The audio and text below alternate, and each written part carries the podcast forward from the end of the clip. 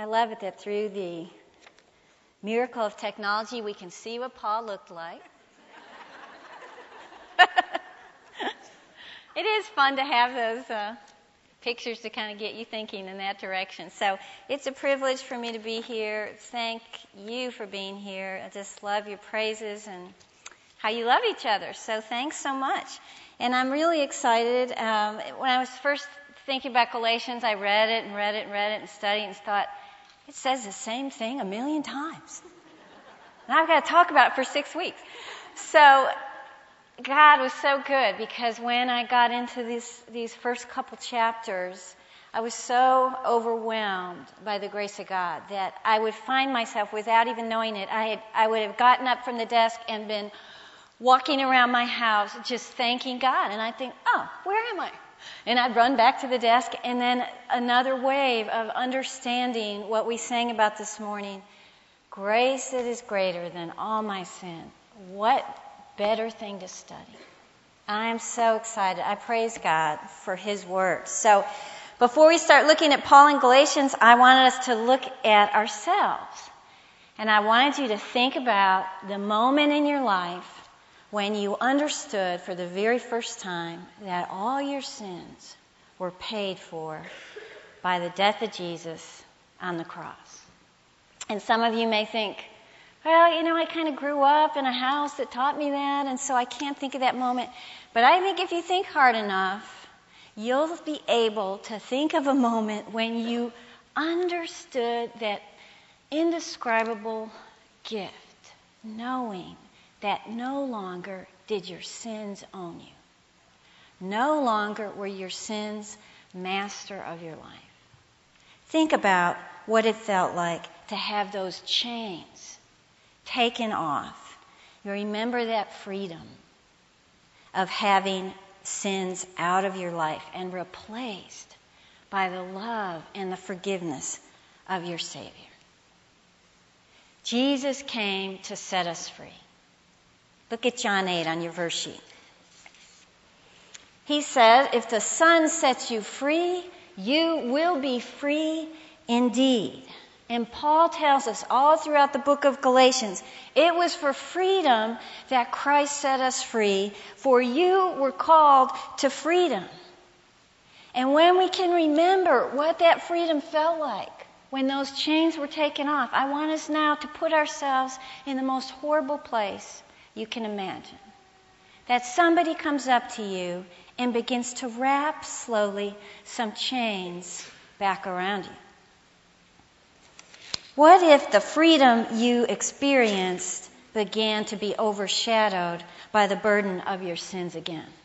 What if the sacrifice of Jesus Christ didn't seem quite enough? And you knew your future depended on keeping a list of do's and don'ts? And what if you returned to the bondage of your sins as if you never knew you had a Savior? If you were a member in the church of Galatia, this would be you. They had tasted freedom by faith in Christ. But there were people in their church called Judaizers who were sitting in their own pews, if they had a pew, were rising up and trying to tell them that Christianity was really not the answer, but that they would turn them back to Judaism and tell them that Christianity is just an extension of Judaism and righteousness by works. They taught Christ, they had a superficial faith, Christ plus circumcision, Christ plus the law, Christ plus works. To become a Christian, you first had to become a Jew.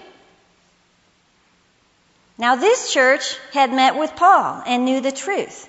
And so, fortunately for the Galatians, and fortunately for us today, this guy named Paul wasn't going to sit by and watch this happen. And we can be grateful. We're here today understanding freedom in Christ because of the book of Galatians. I read this quote Christianity might have been just one more Jewish sect had Galatians never been written. Galatians embodies the teaching on Christian freedom which separated Christianity from Judaism. It's called the Magna Carta of spiritual liberty, the battle cry of the Reformation, the Christian's declaration of independence. Paul could write it because Paul had learned this in his own life. I read a poem that made me think about Paul. Not the labors of my hands can fulfill thy law's demands. Could my zeal no respite know? Could my tears forever flow? All for sin could not atone. Thou must save, and thou alone. Nothing in my hand I bring, simply to the cross I cling. Naked I come to thee for dress, helpless I look to thee for grace. Foul I to the fountain fly, wash me, Savior, or I die. This was Paul's life. Paul came to rescue the churches in Galatia. And who knew what it felt like more to go from the bondage of legalism into the freedom of a life with Christ than Paul? And last week you studied him, the Jew of all Jews, the Pharisee of all Pharisees, a keeper of the law of Moses, the first five books in our Bible, tutored and trained by the best, a keeper of every minute little silly rule that over the years all the Pharisees and the Jewish leaders had written up to unbelievable extent. Paul calculated his righteousness according to each of those silly little rules. He was wearing some really heavy chains. He was so zealous for these things that he drug men and women off to prison if he thought they were in any way claiming that this guy, this carpenter from Nazareth, he's the Messiah? I don't think so. And he nodded in agreement when Stephen was stoned in front of his very eyes for his faith in Jesus Christ. Paul was zealous for works of righteousness. In God's great mercy, you saw last week that Jesus came to Paul on the road to Damascus in a brilliant light. Paul was grabbed by the grace of God, and while he lay there on the ground, his chains fell off. The carpenter that he thought was detrimental to Judaism who he thought was dead in a grave, was alive and talking to him. The man who he saw as a threat to his faith was the answer to man's separation from God. And God chose Paul to be the one to tell the world about it. First, God had to train Paul into this idea of grace. Now, we sing about grace, and I love that you did that today. We read about grace. Paul really, truthfully, could not have understood what that word grace means. We take it for granted. He couldn't have understood what it meant. And so God had to take some time to teach Paul what that meant. Not to get to God through your own merit by trying to please God in the flesh. Paul had to be trained. It took over three years for that to happen. And I thought about that because over the years, all the different people who come from different churches into Christ Chapel, I love it. I love to meet them and hear what they've learned and what they can bring to us. But there have been many people who have said to me, you know, I was in a church my whole life and I never once heard the word grace. I can't even fathom that. And they come here and they're kind of blown away. And, and, and it's slow. They're kind of hanging on, but I do these things for God, but I, and slowly they kind of let their hands go and slowly they accept the grace of God and understand what it means to be free. Once we understand we can't earn our way to God, that word grace becomes very important. It made me think about John Newton, the slave trader. You all have heard about him. He really was responsible for the death of thousands of people, let alone the imprisonment and the slavery of thousands of other people. And when he came to God, that's why he had to write Amazing Grace. How sweet that sound of the word grace to save a wretch like me. And later he would say this All I know is that I am a great sinner and Christ is a great Savior. That's what grace is. Paul wasn't there yet. He'd been indoctrinated, he'd been trained, he'd been tutored by the best uh, scribes and Pharisees, and they had all lost sight of the grace of God. With God's intervention, Paul would un- come to understand that righteousness is heavenly. It doesn't come from ourselves, it's a gift from heaven. We don't work for it, but in grace we are given it and we apprehend it in faith. And then Martin Luther says this whereby then we mount up above all laws and all works. I love that visual that Martin Luther shares. I read about a guy that went to heaven. He faced the angel Gabriel at heaven's gates, and the angel said, Okay, here's how it works. You need a 100 points to make it into heaven. You tell me the good things you've done, and you'll get a certain number of points for each of them. And then, uh, the more good you say, the more points you'll get. And which, when you get to 100 points, you get in. And the guy thought, okay, Okay, so the guy starts. I was married to the same woman for 50 years and I never cheated on her once. And Gabriel says, That's wonderful. That's three points. three points? And the guy's kind of getting nervous. He says, Okay, I attended church all my life and supported its ministry with my money and my service. And Gabriel says, Terrific. That's certainly worth a point. One point, the guy starts panicking. How about this? I opened a shelter for the homeless in my city, and I fed needy people by the hundreds during the holidays. Fantastic, Gabriel said. That's two more points. Two points, the guy said. At this rate, the only way I'll get to heaven is by the grace of God. Gabriel said, Come on in. We have mounted up above all works because of the loving grace of God. This man, Paul, who was once enchained, was prepared by God to share this amazing grace. He was stopped on his tracks on the road to Damascus, but he never was stopped again. Paul made it his life's mission to tell this amazing story, and he endured lots of hardship and persecution to do it on your outline, this was his message that God justifies us by grace through faith in Jesus Christ and not by any works of the law. This was a revolutionary message for the Jews because they had let their pride distance themselves from God, and it was a revolutionary message for the Gentiles who didn't know how in the world they could get to God and even who in the world He was. What an incredible message.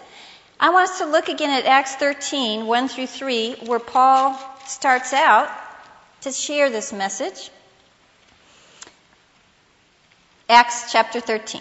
In the church at Antioch, there were prophets and teachers Barnabas, Simeon, Lucius, Manaen, and Saul. And while they were worshiping the Lord and fasting, the Holy Spirit said, Set apart for me Barnabas and Saul for the work to which I've called them. So after they had fasted and prayed, they placed their hands on them and they sent them off. I want you to get your map out. Um, I think it's on the back of maybe your verse sheet.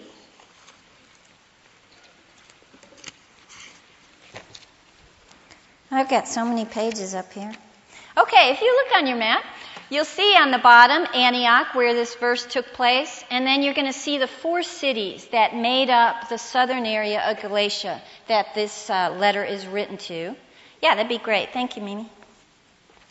And you'll notice that they, they went first from Antioch to uh, Antioch Pisidia. So don't get those two Antiochs confused. So start at Antioch above Syria, go up, you'll see Antioch Pisidia. They also went to Iconium, to Derbe, and to Lystra there. And that's Paul's first missionary journey that he takes. I want us to look real quick. And what's fun is this is what Ted's teaching on Sunday, so it's really fun how we're kind of in the same things. Um, look at verses 38 and 39. This is when they're in the other Antioch. Here's what Paul says. Therefore, my brothers, I want you to know that through Jesus, the forgiveness of sins is proclaimed to you. Through him, everyone who believes is justified from everything you could not be justified from by the law of Moses. Here's his message. He's giving it. Lots of Jews and Gentiles in Antioch Pisidia come to know Christ, even though there's some persecution going on. He goes from there to Iconium. Look at chapter 14, verse 3. So Paul and Barnabas spent considerable time there in Iconium, speaking boldly for the Lord, who confirmed the message of his grace by enabling them to do miracles, signs, and wonders. Many Gentiles, many Jews come to believe in Iconium, even though, again, there's lots of persecution. Then they go to Lystra, and I'm sure we'll look at that story, but the people that were persecuting Paul in Antioch, in Iconium, follow him to Lystra. And you'll have to read that story later on. But they stone Paul, almost stone him to death, drag him outside of the city, leave him for dead there.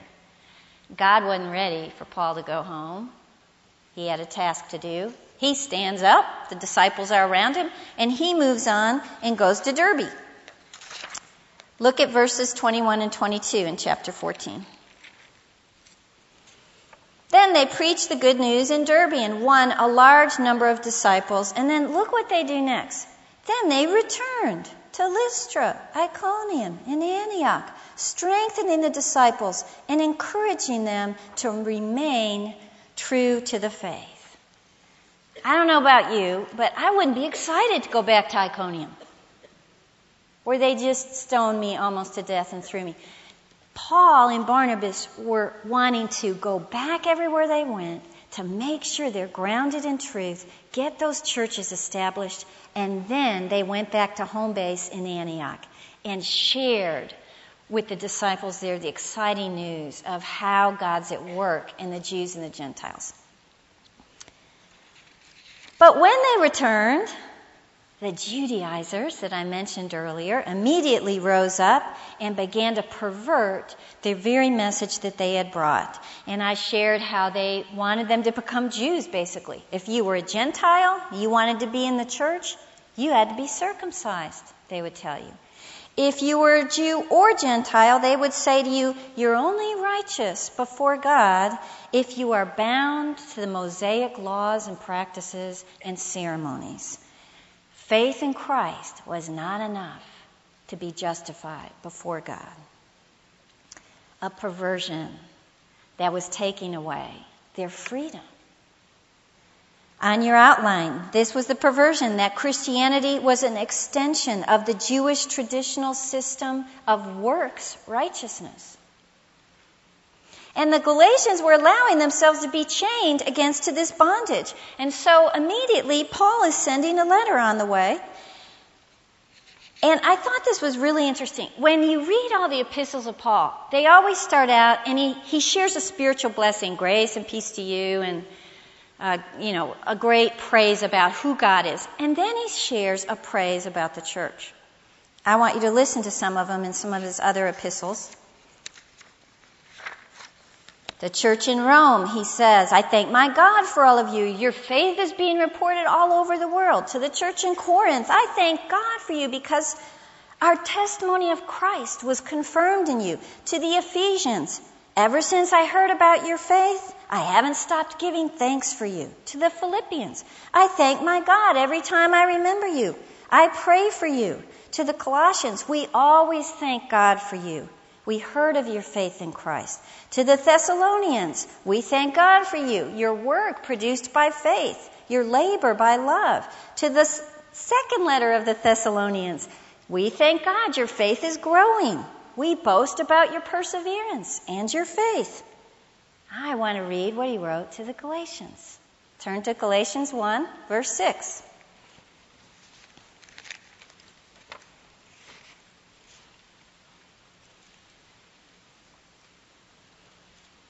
He gives his opening spiritual blessing. But look at verse 6. I am astonished you are so quickly deserting the one who called you by the grace of Christ and are turning to a different gospel. Were these other churches doing everything right? No. The church in Galatia was causing the gospel of Christ to be in jeopardy.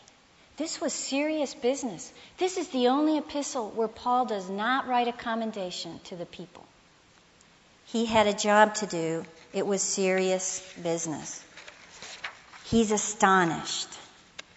Is Paul astonished about the false teachers? Not at all. Guess who trailed him everywhere he went from those four cities? False teachers. They just dogged him everywhere he went. He's not astonished by them.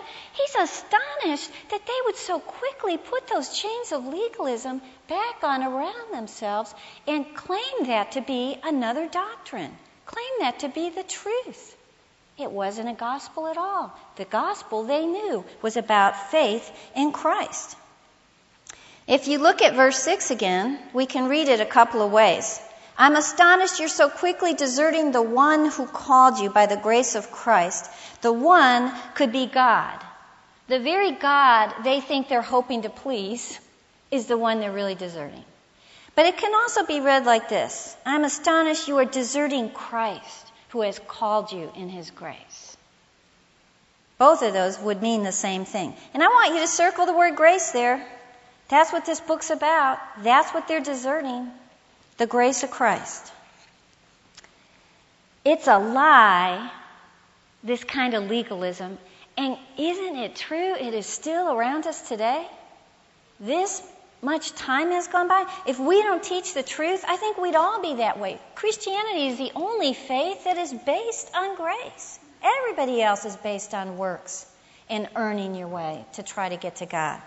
I was talking to a friend this week whose son went downtown this weekend and they ran across a religious sect of people who had signs on themselves downtown. I don't know if they were walking on the streets or if they were in a building, I'm not sure. Anyway, one young man had a sign on and it said, Jesus drank grape juice. If you're drinking wine, you're going to hell. Okay. Now, downtown Fort Worth, do, do, you think a lot of people came to God when they read that sign? what a strange thing to focus on.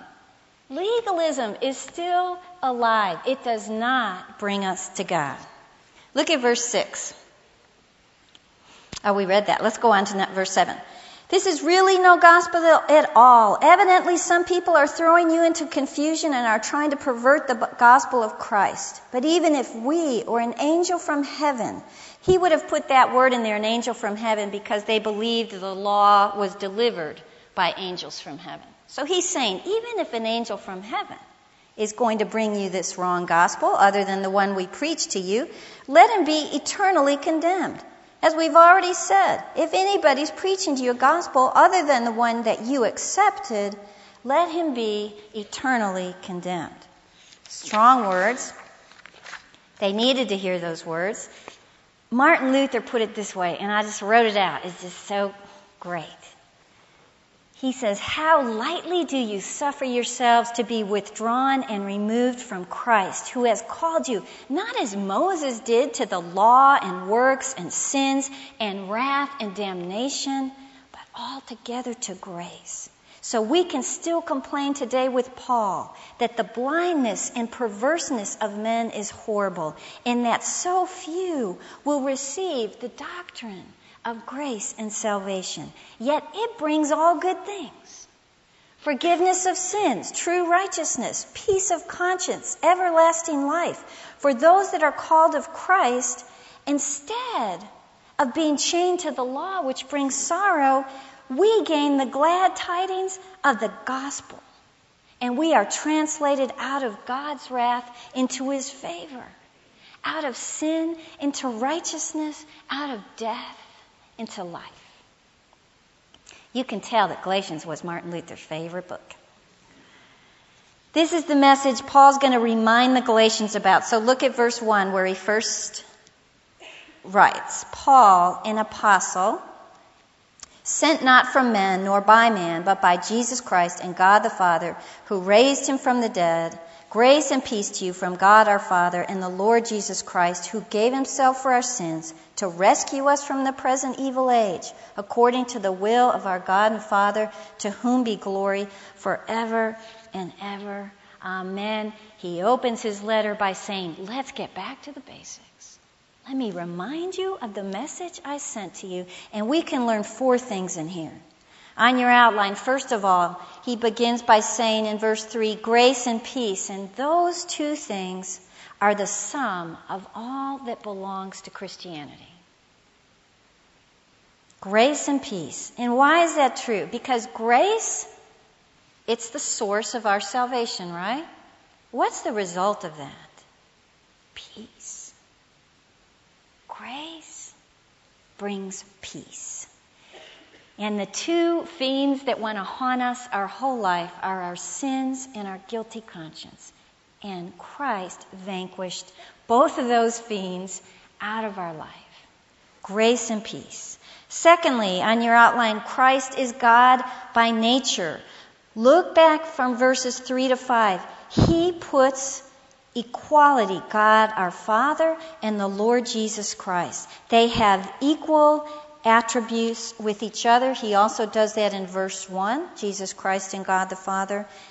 And he's saying that both together are givers of grace, forgivers of sins, give us peace, life, victory over this evil world, victory over death and hell.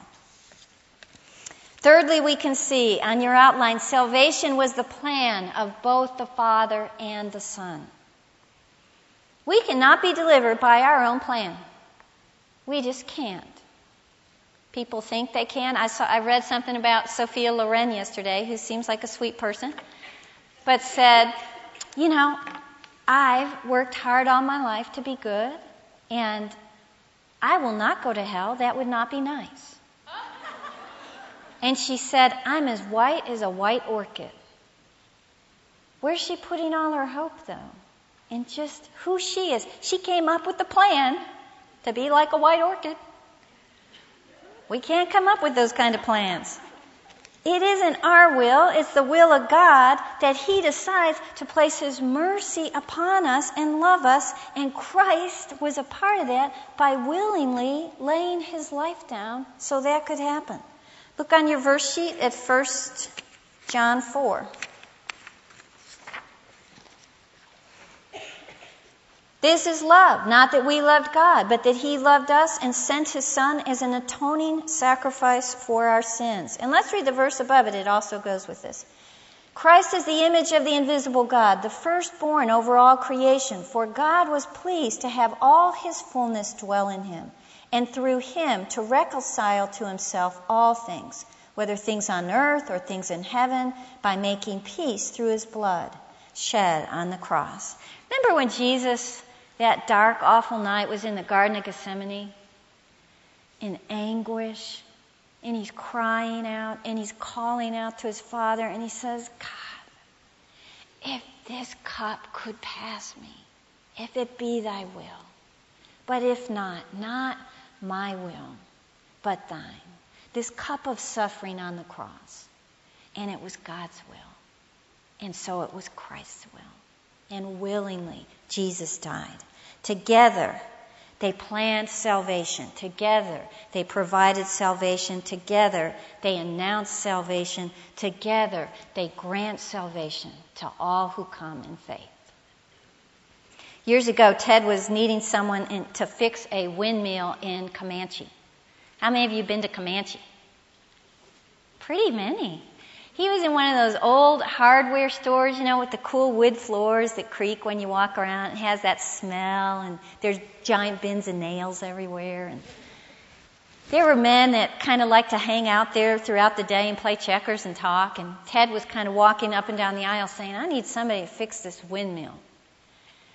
And so this man had been watching him and listening to him. He had on overalls and, and uh, probably lived right there in Comanche. And he said, Where do you live? Well, Ted wasn't living there, but he said, Well, I'll show you where this windmill is. And the guy said, I'll come by later today.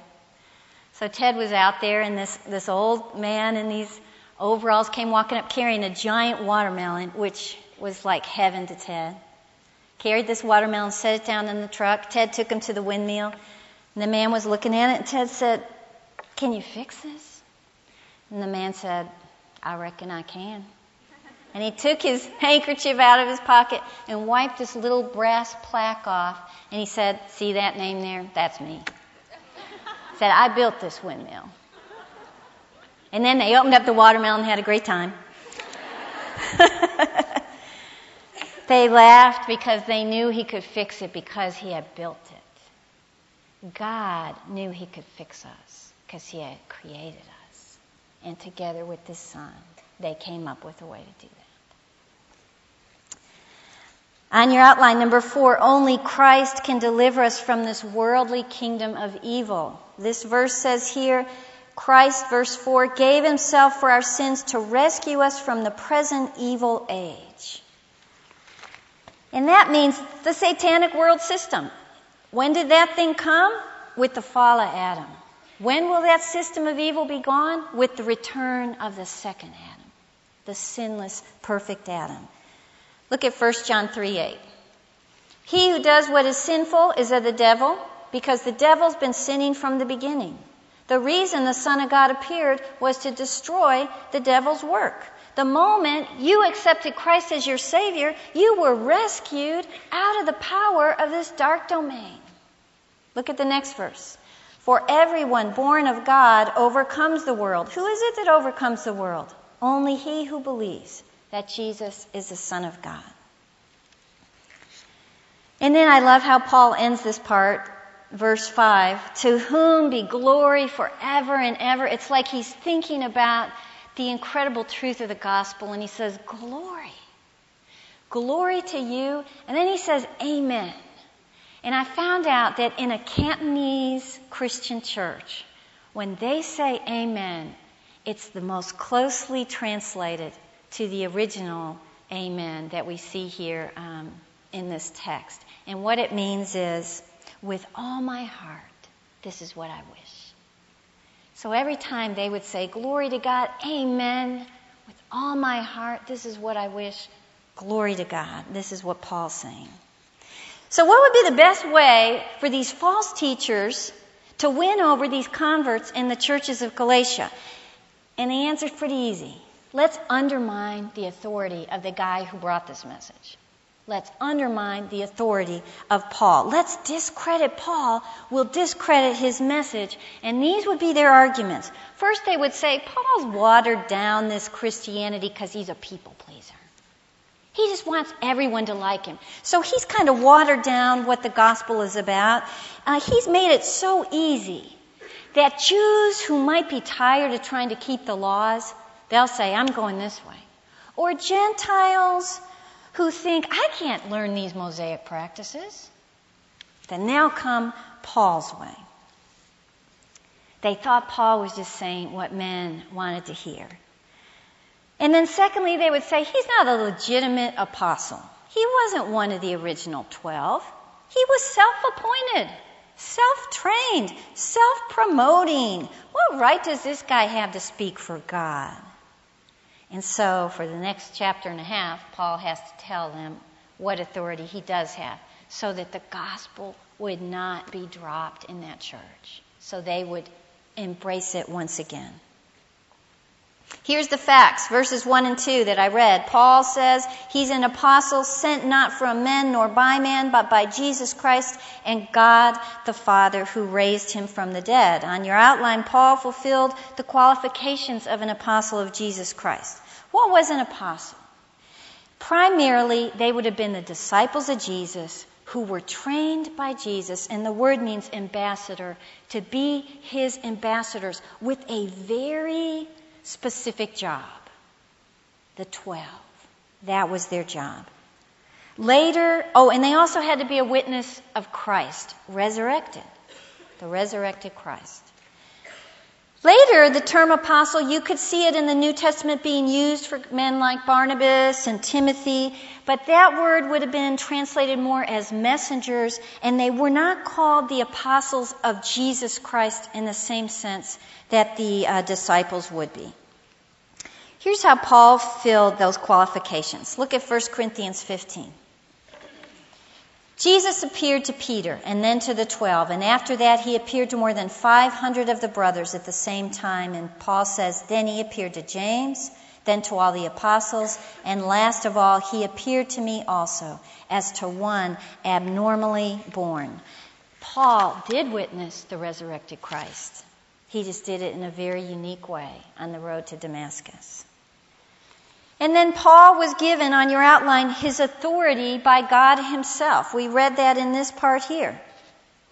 He was given the same responsibility as the other disciples to share this news. And how do we know that to be true? Look on your verse sheet at Acts 9. This is right when he was blinded on the road to Damascus. He's taken into a home, and a man named Ananias hears from God. The Lord said to Ananias, Go. This man Paul is my chosen instrument to carry my name before the Gentiles and their kings and before the people of Israel. It wasn't men who sent Paul on the mission, just like the disciples weren't sent on their mission from other men, they were sent on it by Christ Himself. Paul was also sent on a mission by God Himself. Look at verse 11 in Galatians.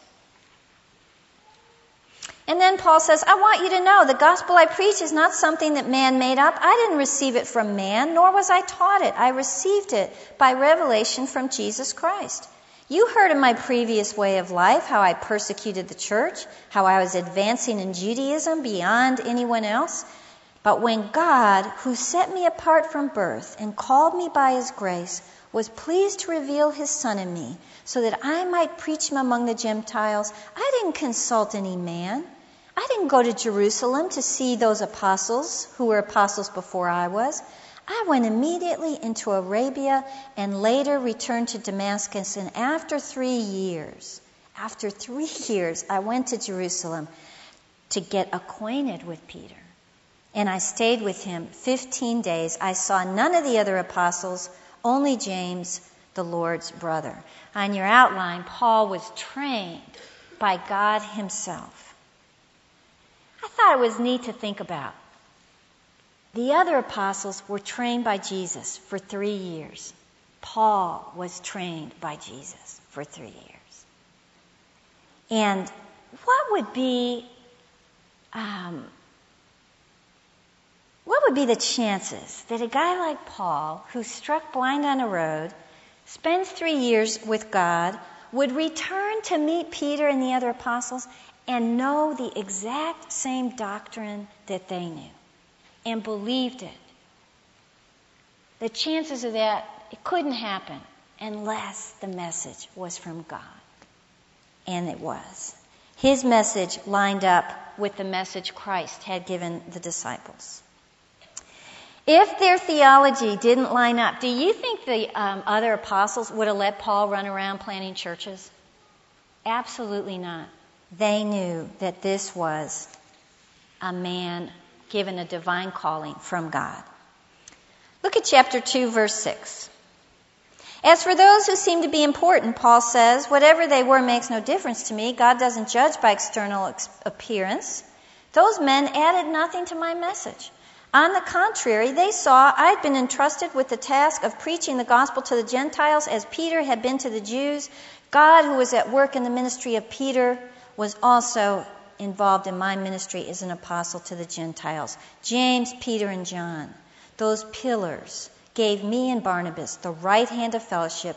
When they recognized the grace given to me, they agreed we should go to the Gentiles and they to the Jews. On your outline, Paul was accepted by the apostles. And in those verses, we can see why they accepted it. It says they saw that Paul had been entrusted to preach the gospel. They saw the work of God. They saw the miracles and the conversions and the life change happening around the life of Paul. And they witnessed that his ministry was equally as important as Peter's ministry. That's huge. It says they could see that. And finally, it says they recognized the grace given to Paul. And so they put out their hand of fellowship.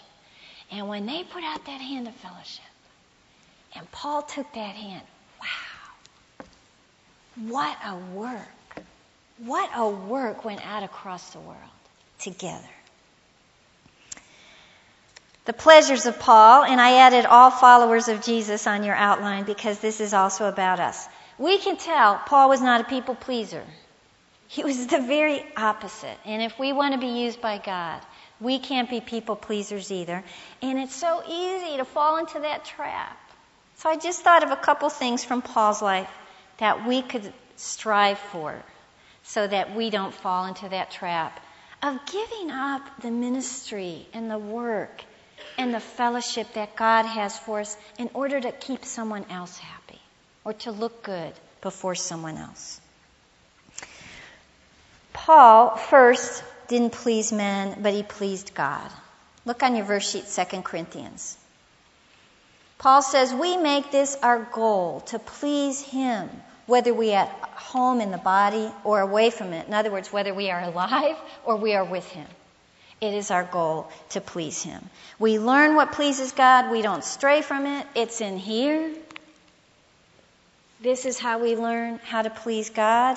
And it becomes so important that we don't care anymore that much about pleasing men. These are love letters to us. Remember when someone sent you a love letter? And what it did to your heart? When we fall in love with God and His love letters, we want to please Him. We make that our goal as well. And secondly, we have to be true to the task that God has given us.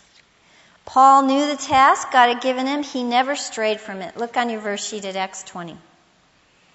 Paul says, I consider my life worth nothing to me, if only I may finish the race and complete the task the Lord Jesus has given me. What's his task? The task of testifying to the gospel of God's grace. No human opposition ever detoured Paul. Never he continued with his task. In fact, look over again at Galatians 1:10 for me real quick. He says, "Am I trying to win the approval of men or of God? Am I trying to please men? If I were still trying to please men, I not, would not be a servant of Christ." And that term there really means bond servant of Christ. If you were a slave back then, you wore that sign. Your master had a name or a sign branded on you. When Paul says that right here, he is saying, if that were true, why am I wearing the marks of persecution on my body if I was out here to please men? He wore the brandings that he belonged to Jesus Christ. We can know God's will for us, again, through His Word and through prayer, and we can choose to focus on the tasks He's given us and not on man's approval. And here's how we do it in Hebrews 12. Let us throw off everything that hinders and the sin that so easily entangles, and let us run with perseverance the race marked out for us. Let us fix our eyes on Jesus, the author and perfecter of our faith. Take our eyes off of man, put our eyes on Jesus. One man said this Have courage to look up to God and to say, Deal with me as thou wilt from now on. I as am one with thee. I am thine. I flinch from nothing so long as you think that it's good. Lead me where you will. Put on me what raiment you will. And for all of this, I will defend you before men. Let's pray. Father, we have to praise you for grace and freedom in your plan and ask that you would teach us to always keep our eyes fixed on these things, that we would not miss the great ministries and the great way to share the compassion of Christ to those around us. We are so grateful for you, and we love you, and we thank you in Jesus' name. Amen. Thank you, Lynn. We have just two weeks until the Becoming a Woman of Courage